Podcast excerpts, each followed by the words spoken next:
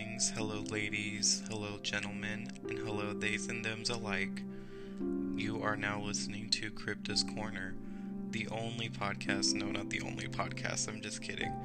It's a podcast that we were going to talk about things all drag related, all things LGBTQ plus oriented, and pretty much just anything about life, anything that comes off to the top of my head or anything. I wanted to make this podcast as a way of expressing myself, as a way of letting people disconnect from the world for a little bit. I don't know, share some stories, have some laughs with people. What I hope to